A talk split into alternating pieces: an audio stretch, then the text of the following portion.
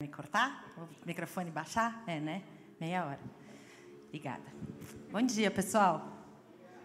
Já começaram me sabotando, vocês perceberam, né? Tudo bem. Então, é, hoje eu queria conversar com vocês um pouquinho. Na verdade, essa palavra que eu vou trazer, é, geralmente Deus me dá palavras no meio de cultos, assim. Eu estou sendo ministrada por alguma coisa, aí Deus começa a falar algo. E, e foi assim com, com essa palavra, a gente está nessa, nessa série, nesse momento de falar sobre seguir o líder. E eu não.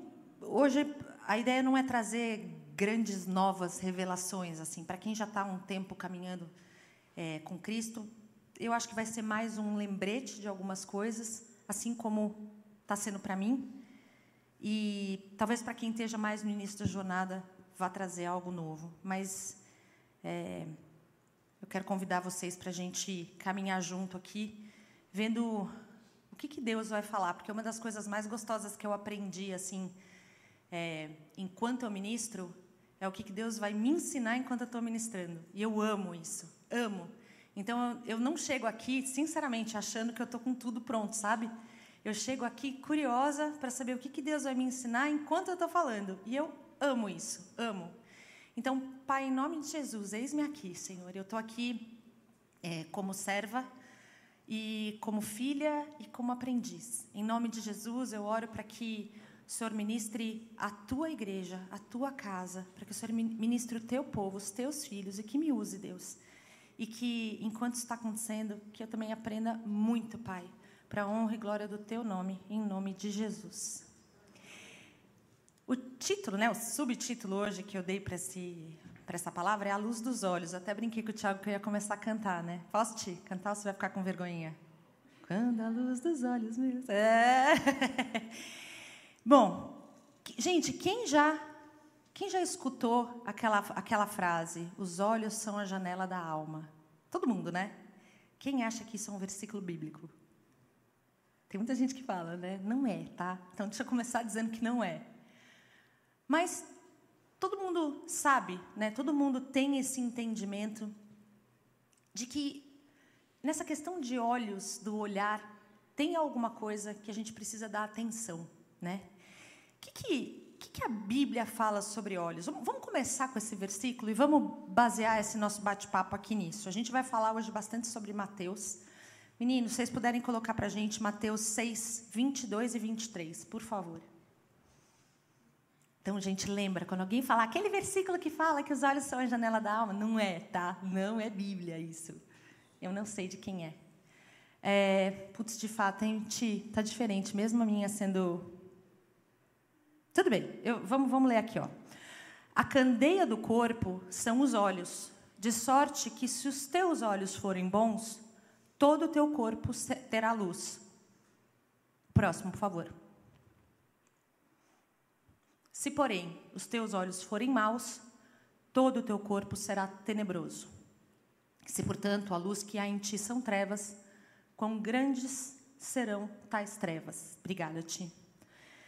Na minha versão aqui, que também é Almeida, são os olhos a lâmpada do corpo. E vamos começar a pensar nisso. São os olhos a lâmpada do corpo. Se os teus olhos forem bons, se os teus olhos forem bons, todo o teu corpo será luminoso. Então, se os seus olhos forem bons, todo o teu corpo será luminoso. Se, porém, os teus olhos forem maus, todo o teu corpo estará em trevas. Quando a gente fala sobre olhos, a priori, quando você lê, você pensa nisso aqui, né? na questão dos cinco sentidos. Então, é, os cinco sentidos, o olhar, o olfato, a audição, o paladar, o tato. Toda vez que a gente usa os nossos cinco sentidos, de certa forma, a gente volta a nossa atenção para algo, não é? Então eu vou comer, eu paro lá para comer e falo: "Nossa, que delícia". Ou eu paro para prestar atenção em alguma coisa, né? Eu paro, eu me volto e olho para aquilo um filme que eu gostei, é, ou algum... a gente tá aqui estava todo mundo, a gente estava engraçadíssimo. A Sossô aqui no meio e todo mundo olhando para ela. O foco da atenção estava direcionado através do olhar de todo mundo. Todo mundo estava olhando, né? É, inclusive, então quando a gente fala sobre o olhar, sobre sobre sobre essa questão de para onde eu estou olhando, na verdade a gente está falando também de onde está a nossa atenção. E é curioso porque se a gente vira o versículo logo anterior, então a gente leu Mateus 6, 22 e 23. Logo antes, está escrito assim: que onde colocamos o nosso tesouro, aí está o nosso coração também. E quem falou essas coisas aqui foi só Jesus. Então a gente fala muito do que Paulo ensinou, a gente fala do que Pedro, do que João. Mas, cara, quando Jesus falou, não, tem, né? Jesus é Jesus, não tem. É o que é. E Jesus falou que onde estiver o nosso tesouro, aí está o nosso coração. E tesouro também fala muito daquilo que é valioso para a gente, né? Então, o meu tesouro, o que é valioso, pode ser os meus bens, podem ser os meus filhos, podem ser os meus amigos, pode ser a minha casa, pode ser uma formação, um estudo, pode ser a minha profissão. Onde está o meu tesouro? Onde está o meu foco? Onde está a minha atenção? Aí também está o meu coração. Então começa a prestar atenção nisso. Ok, os meus olhos. Se os meus olhos forem luz, o meu corpo será luz. Se os meus olhos forem trevas, o meu corpo será trevas. Onde está o meu tesouro, onde está a minha atenção, onde está o meu investimento, onde está o meu tempo, onde estão os meus recursos, aí também está o meu coração. Jesus não está dizendo para você fazer isso ou fazer aquilo, ele está te dizendo como é. Ele está te dizendo, deixa eu te falar, deixa eu te contar como é que funciona, deixa eu te contar como é que você funciona. Se o seu olhar, se a sua atenção estiver onde há luz, você será luz. Se o, seu, se o seu olhar, se a sua atenção estiver onde for trevas, você estará em trevas. É simples assim. Então é como se Jesus estivesse falando: deixa eu te ensinar como você funciona.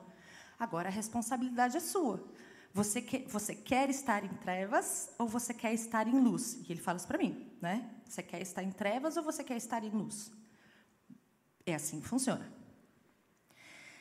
E aí eu queria que você imaginasse comigo assim: Imagina só que você, cara, saiu, foi dar um passeio e tá um dia lindo, um desses dias assim de inverno, sabe, de outono, que não tem uma nuvem no céu, aqueles dias que a gente vê aqui os pores do sol aqui ao redor, que a gente fica passado lá no Mato Grosso, lá, né, tipo, cara, é, assim o céu que a gente vê. E aí, imagina essa cena com crianças correndo, que nem a Sossô aqui, as crianças brincando num dia maravilhoso. Gente, só de pensar isso já dá um quentinho no coração, não dá? Daquela coisa que você fala assim, ai, que gostoso, que delícia. É ou não é? Não, vocês estão super deprimidos porque eu falei isso. Agora imagina outra cena. Você saiu, um dia feio, cara, chovendo, frio. É mais ou menos. Pior, tá? E aí você vê uma criança no sinal com frio, cara, descalça, pedindo comida. Dói, né? Dói, dói aquilo que a gente vê, tem coisas que a gente não vai controlar, que basta a gente sair de casa para que a gente esteja exposto a isso. Mas olha só, como tem coisas que a gente não pode escolher, mas tem muita coisa na nossa vida que a gente vai poder escolher. Eu quero me alimentar de um dia bonito com crianças brincando, ou eu quero me alimentar de um dia frio, com uma criança pedindo esmola sem sapato no meio da rua? Estou fazendo uma analogia, tá, gente? De novo, não é que você vai poder escolher isso, mas tem outras coisas na sua vida. E aí começa a pensar: quais são as coisas que você hoje tem se exposto, se exposto? Quais são as imagens que eu tenho me exposto? Quais são as experiências, os sentidos, as questões que às vezes parece que num momento imediato vão me trazer, uh, sei lá, alguma coisa, me trazem um, né, um, um chance, mas que no momento seguinte me deixam vazia, me deixam, me deixam fria, me deixam, ai, com, com um sentimento de falta de pertencimento, até depressão. O que será na sua vida, na minha vida? Quais são, o que será que a gente tem se exposto, né? É, que tem nos deixado com luz ou com trevas? E o que a gente tem que começar a perceber na nossa vida são esses pequenos. A gente tem que começar a estar atento, tá, gente? Vigiar e orar é o que a, Bíblia nos manda fazer. Então a gente tem que vigiar, a gente tem que estar atento. Quais são as coisas que a gente tem feito que tem nos, nos alimentado?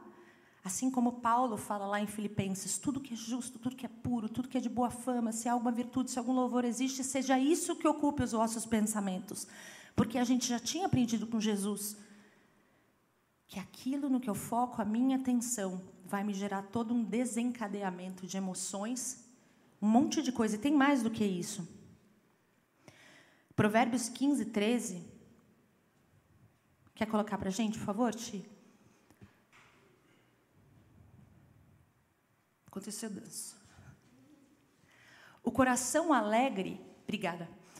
O coração alegre aformoseia o rosto, mas pela dor do coração o espírito se abate. Então, para lá. Somos corpo, alma e espírito. A gente começou vendo que se os nossos olhos, em parte a nossa atenção, o nosso físico, né, o nosso corpo, a nossa alma, se aquilo que a gente foca a nossa atenção for luz, o nosso corpo será luz.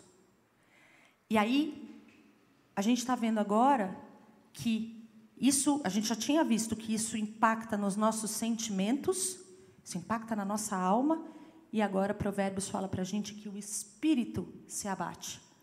Opa! Então, peraí. Quer dizer que dependendo daquilo que eu estou focando a minha atenção, isso impacta o meu corpo, a minha alma e o meu espírito? Opa! Sabe aquela história de ah, não, já nasci de novo. E Jesus mesmo falou, né? Jesus falou quando os discípulos dormiram ali no Getsemane, ele falou: o espírito está pronto, mas a carne é fraca. E aqui, Jesus mesmo estava nos ensinando que o espírito pode se abater a partir de onde a gente está focando o nosso, o nosso olhar, a partir dos sentimentos que a gente está nutrindo.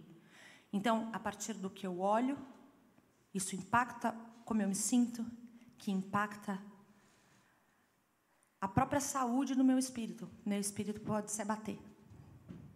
O espírito de Jesus nunca se abate. O espírito de Deus nunca se abate, mas o nosso pode se abater, tá? Então tá bom. Estou entendendo. Estou entendendo que dependendo de onde eu estou focando a minha atenção, dependendo de onde eu estou olhando, eu vou me prejudicar. Vai ser ruim para mim. E lógico, que vai ser ruim para aqueles que estão ao meu redor, porque eu vou parar de ser luz do mundo, certo? Não. Sim? Não. Sim, obrigada. Obrigada, amor. Vamos pensar aqui junto?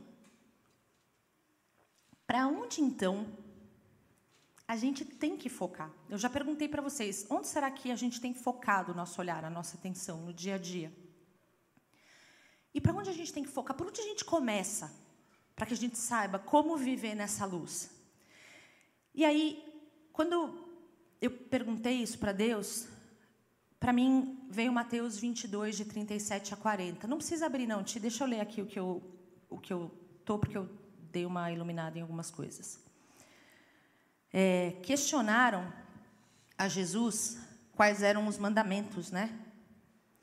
E aí Jesus de novo respondeu assim, ó: qual era o principal mandamento. E ele falou assim, ó: Amarás o Senhor. Todo mundo conhece essa. Amarás o Senhor, teu Deus, de todo o teu coração, de toda a tua alma e de todo o teu entendimento. Opa, peraí. A gente falou dos olhos, a gente falou do, do quanto isso afeta a alma e a gente falou que isso pode abater o espírito. Amarás o Senhor, teu Deus, de todo o teu coração, de toda a tua alma e de todo o teu espírito. Opa, tá aí uma, uma resposta, né? Olhar para Deus. Esse é o grande e primeiro mandamento. E o segundo, semelhante a esse, é: amarás o teu próximo como a ti mesmo. Destes dois mandamentos dependem toda a lei e os profetas. Então, hoje que eu quero começar a explorar um pouquinho com vocês essa questão de a gente fazer uma autoanálise de onde está o nosso olhar. E como que a gente. O que, que a gente tem de exemplo, né? E aqui a gente está seguindo o líder, então o que, que a gente tem de exemplo para a gente poder começar a olhar mais para Jesus e olhar mais para o próximo. É, essa, essa passagem, ela está nessa ordem, não é por acaso, porque só é possível que eu ame o meu próximo como a mim mesmo se eu amar antes a Deus acima de todas as coisas. Porque é só por meio do Espírito dele em mim e da plenitude do Espírito dele em mim que eu consigo te amar como eu amo a mim mesmo. Eu posso fazer toda a força do mundo, sozinha eu não vou conseguir. Não vou conseguir. Por mais que eu te ame, Aninha, não vou conseguir. É, eu preciso estar cheia de Deus, eu preciso amar Deus acima de todas as coisas. Só que eu vou começar pelo quando eu vou começar pelo que ele fala de amarás o teu próximo como a ti mesmo. E essa essa ministração, essa palavra, ela também começou a vir para mim quando outro dia eu me coloquei a ler de novo João. E e foi muito bonito como eu assim lendo ali eu comecei a perceber o olhar de Jesus e aí eu queria que você, que você viesse comigo, assim, porque, primeiro, chamando a atenção de que, olhando para o exemplo de Jesus sobre como olhar para o próximo, sobre amar o próximo como a ti mesmo, e ele conseguia, porque ele era Deus, só por isso ele conseguia, ele dedicou o Criador de todas as coisas, o Rei dos Reis, o Senhor dos Senhores, aquele que era, que é e que há de vir, como a gente estava cantando aqui. Ele, ele voltou a atenção dele para olhar para nós coletivamente e para nós individualmente. Olha que lindo. Mateus 9,36. É, aqui eu vou falar rapidamente sobre ele olhando para o todo. Então, começa o versículo assim: Vendo ele as multidões, compadeceu-se delas. Aqui aconteceu a mesma coisa que ele falou para a gente que aconteceria. Dependendo de onde está a nossa atenção, o nosso olhar, isso vai nos impactar, isso vai nos abalar ou vai nos edificar. E ele parou para olhar as multidões. E então ele se compadeceu, porque estavam aflitas e exaustas como ovelhas que não têm pastor. E olha que lindo perceber isso, porque não é só que ele, que ele viu, não é só que ele olhou, mas ele olhou de verdade. Ele enxergou a multidão. A multidão era gigante, mas ele viu naquela multidão que eles estavam aflitos e exaustos como ovelhas que não têm pastor, só de olhar.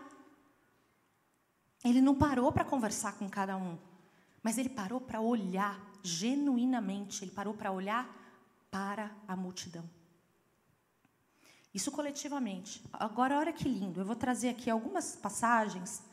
E não precisa colocar, não, Ti. Eu vou, vou trazendo aqui para a gente receber junto. João 1, de 35 a 42. Então, bem ali no começo, né, a gente está lendo João e começa assim: ó, no dia seguinte, estava João outra vez na companhia de dois dos seus discípulos. Esse João era João Batista, tá? Então, João Batista estava na companhia de dois discípulos. E vendo Jesus passar, então João Batista viu ele passando e disse: Eis o Cordeiro de Deus. Os dois discípulos de João Batista, ouvindo-o dizer isso, seguiram Jesus. Agora olha que legal. E Jesus, voltando-se e vendo-os. Então olha só que legal. Ele passou. João Batista falou: Eis o Cordeiro de Deus. Os dois discípulos falaram: Vamos embora. E saíram correndo atrás de Jesus. Jesus podia continuar olhando. Não, ele parou. E a Bíblia fala: voltando-se e vendo. Ele deu atenção. Ele voltou o olhar dele para aquelas pessoas, voltando-se e vendo que o seguiam, de novo discernindo o coração. Porque podia ser que eles tivessem ido lá para dar um recado. Podia ser que eles tivessem ido lá para falar uma coisa que João mandou falar, mas não. Ele voltou e, assim como com as multidões, ele discerniu o que estava no coração deles. Eles estavam querendo segui-lo. Na hora que ele olhou, o interesse dele era tão grande e o Espírito Santo nele tão ativo que ele rapidamente discerniu o que, que aqueles homens queriam. E aí ele disse: Que buscais? Ele já sabia, mas ele perguntou. Disseram-lhe, Rabi, que quer dizer mestre, onde assistes? Respondeu-lhes, Vinde e vede. Foram, pois, e viram onde Jesus estava morando, e ficaram com ele aquele dia, sendo mais ou menos a hora décima. Era André, o irmão de Simão Pedro, um dos dois que tinham ouvido o testemunho de João e seguido Jesus. Ele achou primeiro o seu próprio irmão Simão, a quem disse: Achamos o, achamos o Messias, que quer dizer Cristo, e o levou a Jesus. Então, vamos lá. Jesus está passando. João Batista, olha o Cordeiro de Deus que tira os pecados do mundo. Sai lá correndo André, se eu não me engano, Felipe. Saem correndo atrás. Jesus se volta, olha para eles, discerne o coração deles e traz eles junto.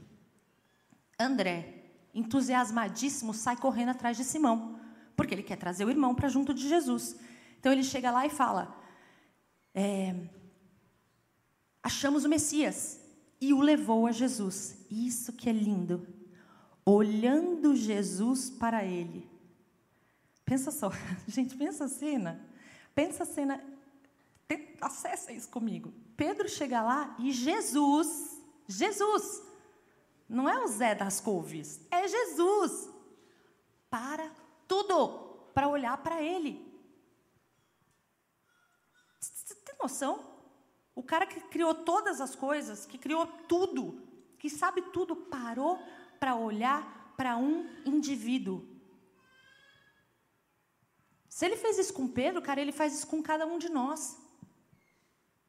Ele para para olhar para você quando você chega até ele. Ele para para olhar para mim. E a gente precisa ter isso totalmente incrustado na gente. A gente precisa confiar que Deus para para olhar para a gente.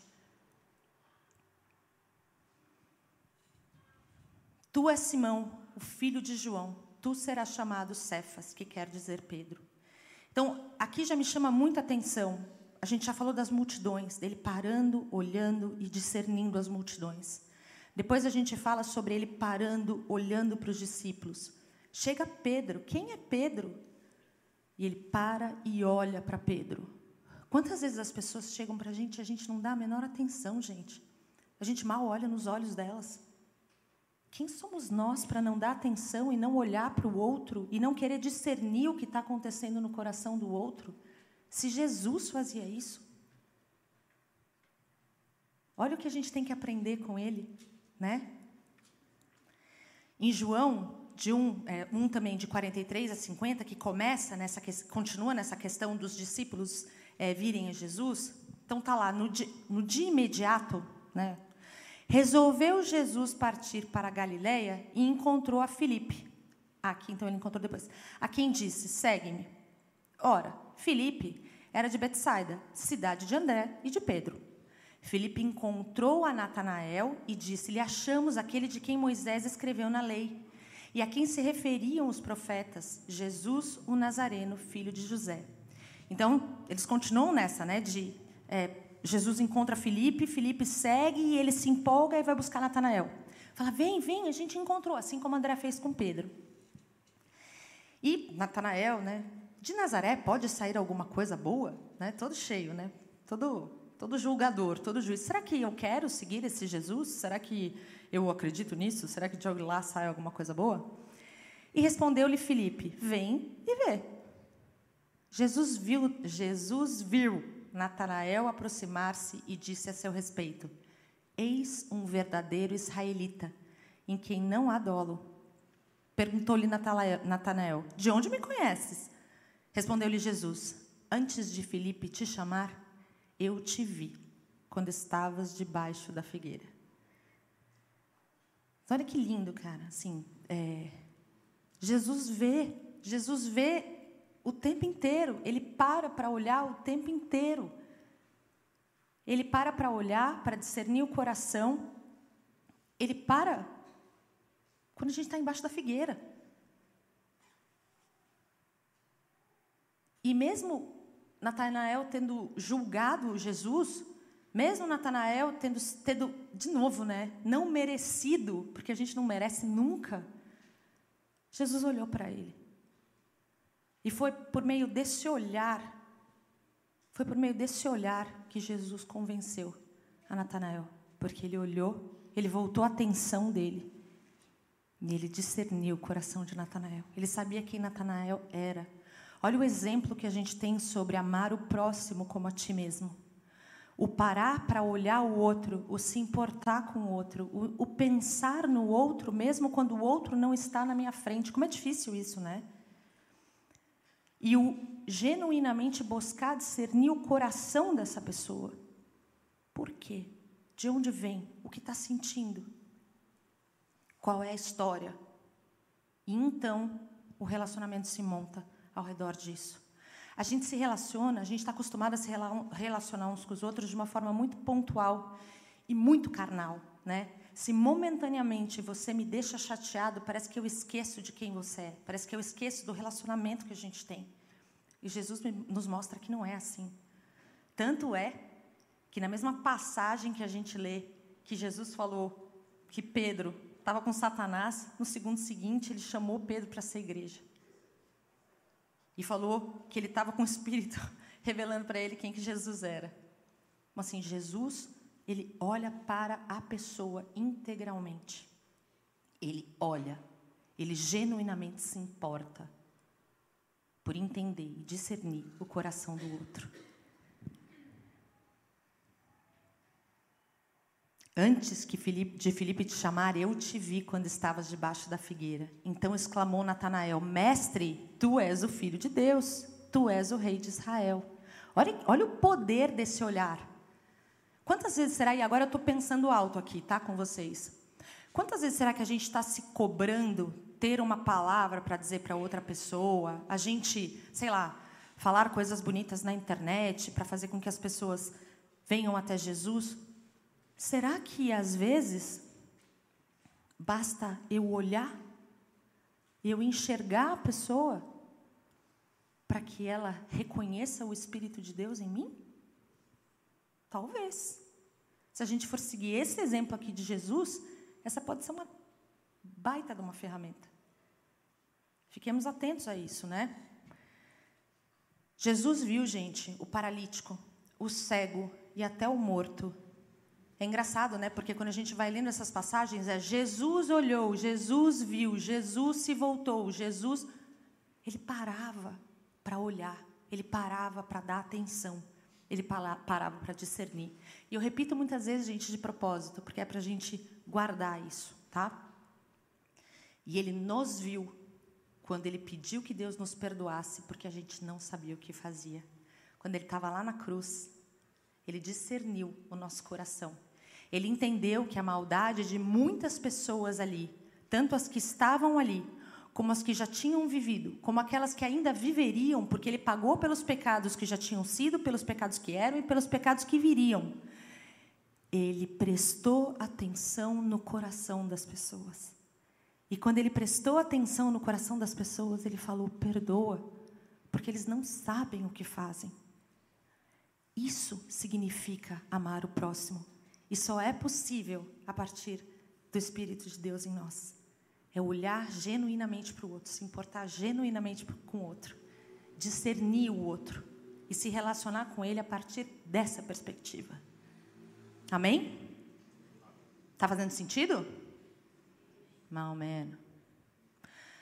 Vamos falar agora do outro olhar, que é o olhar para Deus, que é o primeiro, né? E aí eu vou trazer uma passagem também que é muito conhecida nossa, mas antes eu vou, vou trazer é, mais, uma, mais um trechinho de uma música, que vocês sabem que eu gosto, né? Do Casting Crowns. E tem um, um tem ali um, uma passagem de uma música que é muito bonita que eles falam, que é assim, é, é como se Jesus estivesse falando para a pessoa: se os seus olhos estão na tempestade, você sempre se questiona se eu ainda te amo. Mas se os seus olhos estão na cruz, você sabe que eu sempre te amei e sempre vou te amar. É muito forte, né? É muito bonito isso. Eu vou repetir. Se os seus olhos estão na tempestade, lembra lá? Se os seus olhos forem luz, todo o corpo é luz. Se os seus olhos foram forem trevas, todo o corpo é trevas. E aqui nesse, nesse, nesse canto, né? Se os seus olhos estão na tempestade, você se questiona se eu ainda te amo. Mas se os seus olhos estão na cruz, você sabe que eu te amei, que eu sempre te amei e sempre vou te amar. Onde que estão os nossos olhos? Vamos ler aquela passagem de Pedro que a gente lê tantas vezes, que é uma passagem que nos ensina muito quando ele andou sobre as águas, né? Quantas coisas a gente tira daquela passagem. E eu vou ler aqui também, não precisa colocar, não, Ti. Tudo bem, né, gente? Vocês estão conseguindo prestar atenção quando eu estou lendo assim, né? Então tá bom. Vocês preferem que eu ponha lá? Sim? Não? Tanto faz. Então não vou pôr. É, Mateus 14, de 22 a 33. Logo a seguir, compeliu Jesus os discípulos a embarcar e passar adiante dele para o outro lado, enquanto ele despedia as multidões. Então, ele mandou mesmo, falou: galera, vai, eu vou ficar aqui e eu vou despedir das multidões. Engraçado, né? Ele fica até o fim. Ele fica até o fim. E despedidas as multidões, ele subiu ao monte a fim de orar sozinho. Então, o barquinho já foi lá. A gente teve junto ali no Mar da Galileia um é um lagão, na verdade, um negócio gigantesco assim. E e aí eles estavam no barquinho lá, Jesus despediu as multidões e depois foi orar. Em caindo a tarde, lá estava ele só. Entretanto, o barco já estava longe, a muitos estádios de terra, açoitado pelas ondas, porque o vento era contrário. Então, os caras lá no barquinho, tal.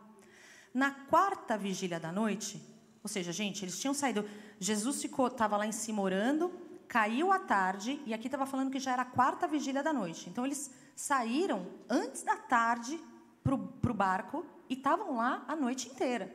Estavam lá no barco.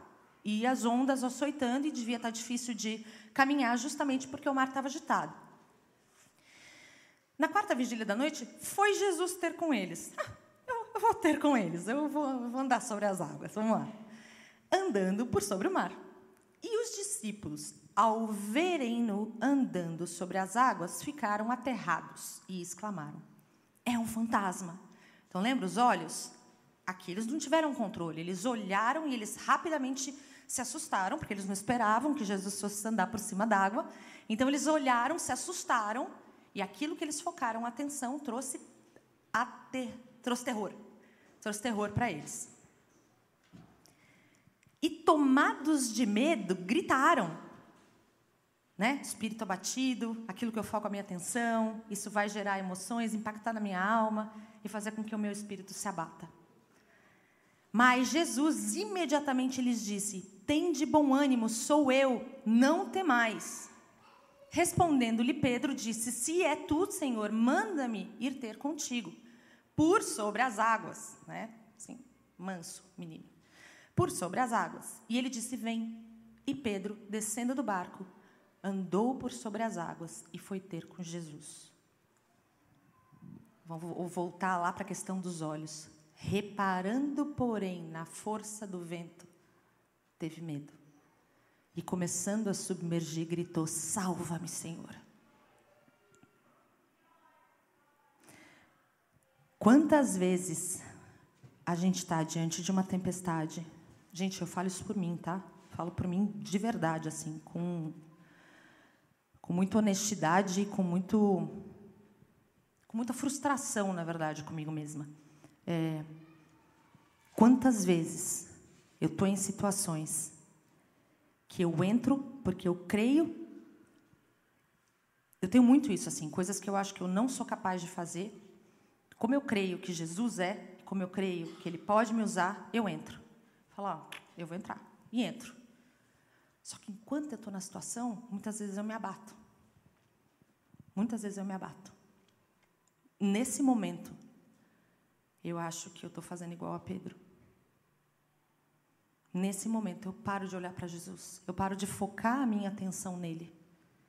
E nesse momento, meu espírito começa a se abater e eu começo a afundar. Só que o bom é que Jesus está a um, uma mão de distância, né? E no momento em que Pedro fala: Salva-me, Senhor. A Bíblia fala que prontamente. Não demorou um minuto, não demorou um segundo, não demorou. Prontamente. Jesus, estendendo a mão, tomou e lhe disse: Ô oh, filho, pequena fé, por que, que você duvidou? Sobe comigo para o barco, vamos. Ainda não está ainda não tá no nível, né? Acho que é assim que ele faz comigo também. Ô, oh, filha, vem, vem aqui. Tá ruim ainda, hein? Pode melhorar? Vamos melhorar? Quando Pedro parou de olhar para ele, ele afundou.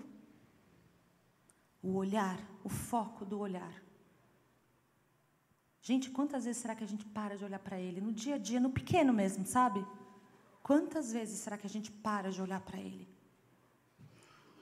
E isso é o começo de tudo. Se o primeiro mandamento é que a gente ame a Deus acima de todas as coisas, com toda a nossa força, com todo o nosso entendimento, o nosso olhar, a gente precisa se treinar a olhar para Ele.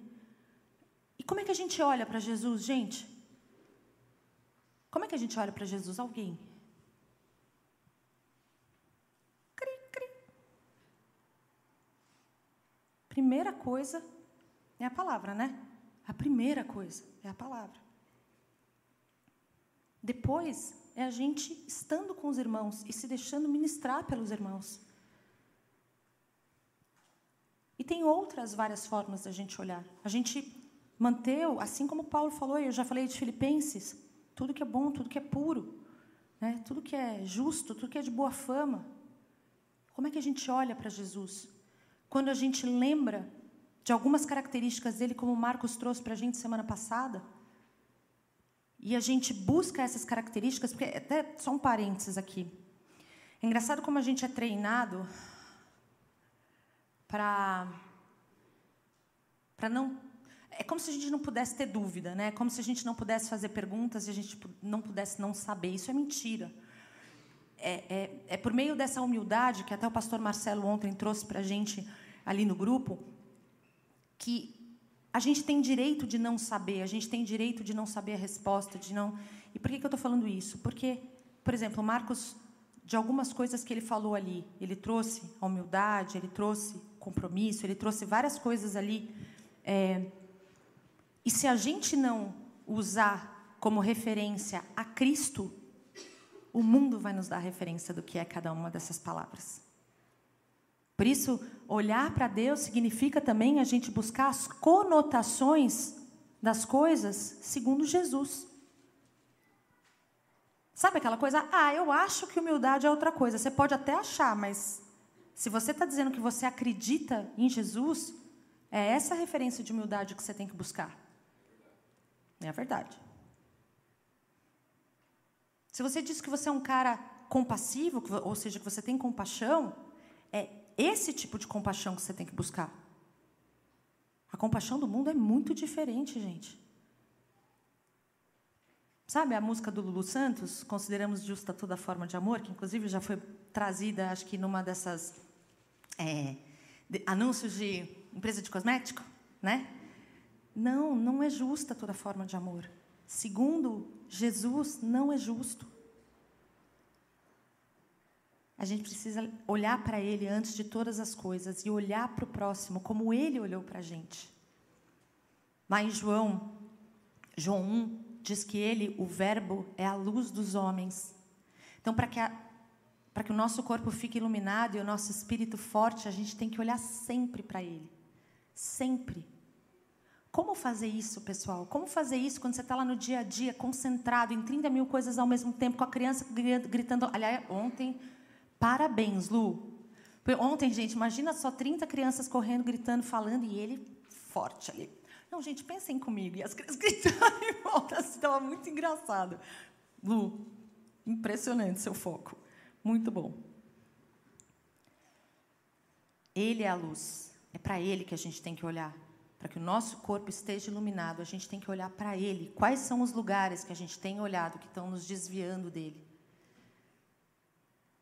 Jó 42, de 1 a 5, quando Jó se encontrou finalmente com Deus, depois de toda a dor, de todo o cansaço, fala: Então respondeu Jó ao Senhor: Bem sei que tudo podes, e nenhum dos teus planos pode ser frustrado. Quem é aquele, como disseste, que sem conhecimento encobre o conselho? Na verdade, falei do que não entendia, coisas maravilhosas demais para mim, coisas que eu não conhecia. Escuta-me, pois, havias dito, e eu falarei, e eu te perguntarei, e tu me ensinarás. Esse é o Espírito. Vamos perguntar, Vamos compartilhar. Vamos se ajudar para que a gente possa olhar para Cristo. Porque sozinho a gente não consegue. A gente precisa de ajuda uns dos outros para conseguir olhar para Cristo. E aí no versículo 5 Jó fala: Eu te conhecia, só de ouvir, mas agora os meus olhos te veem. Se a gente ouviu, se a gente prestou atenção na primeira passagem que eu trouxe hoje, que Jesus nos falou, a partir do momento em que, Jesus, em que Jó olha para Deus, o que, que muda? Muda tudo.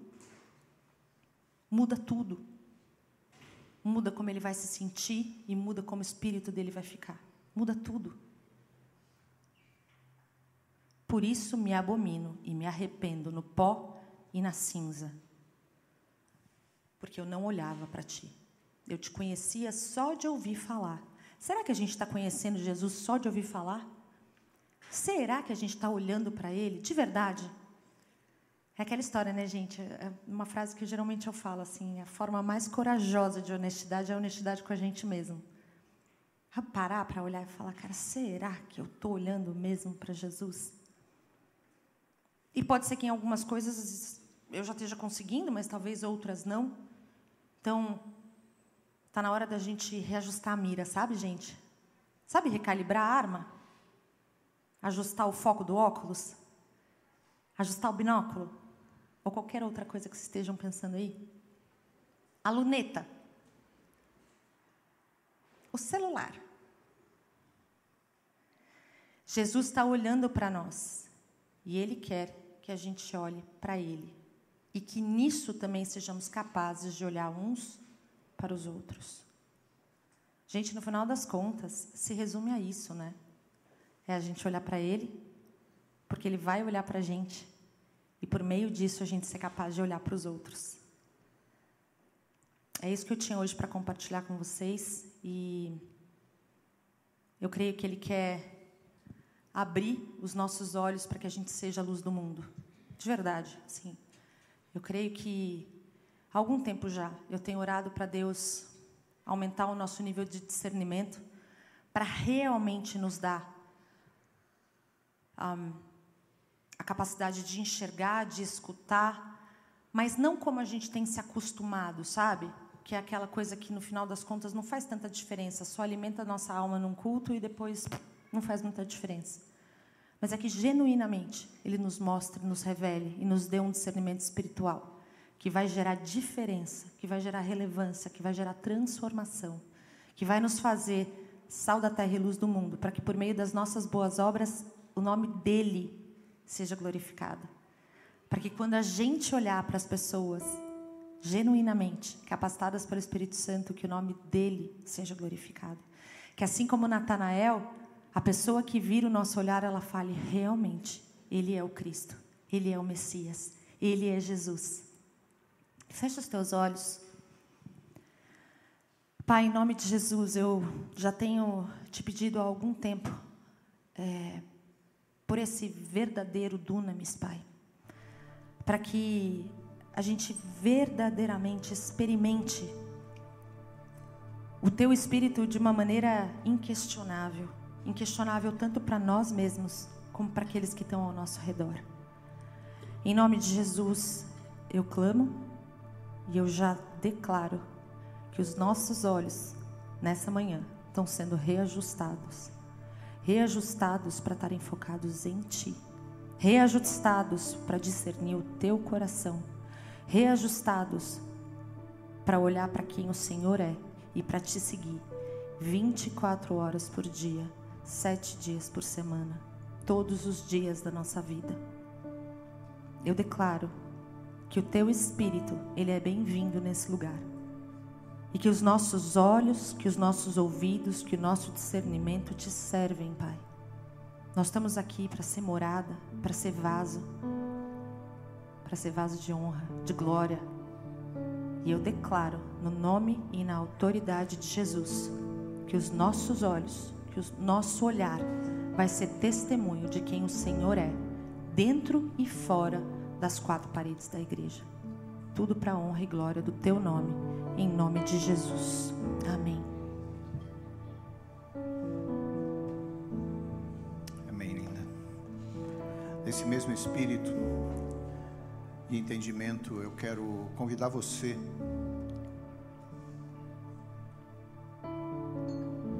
a se relembrar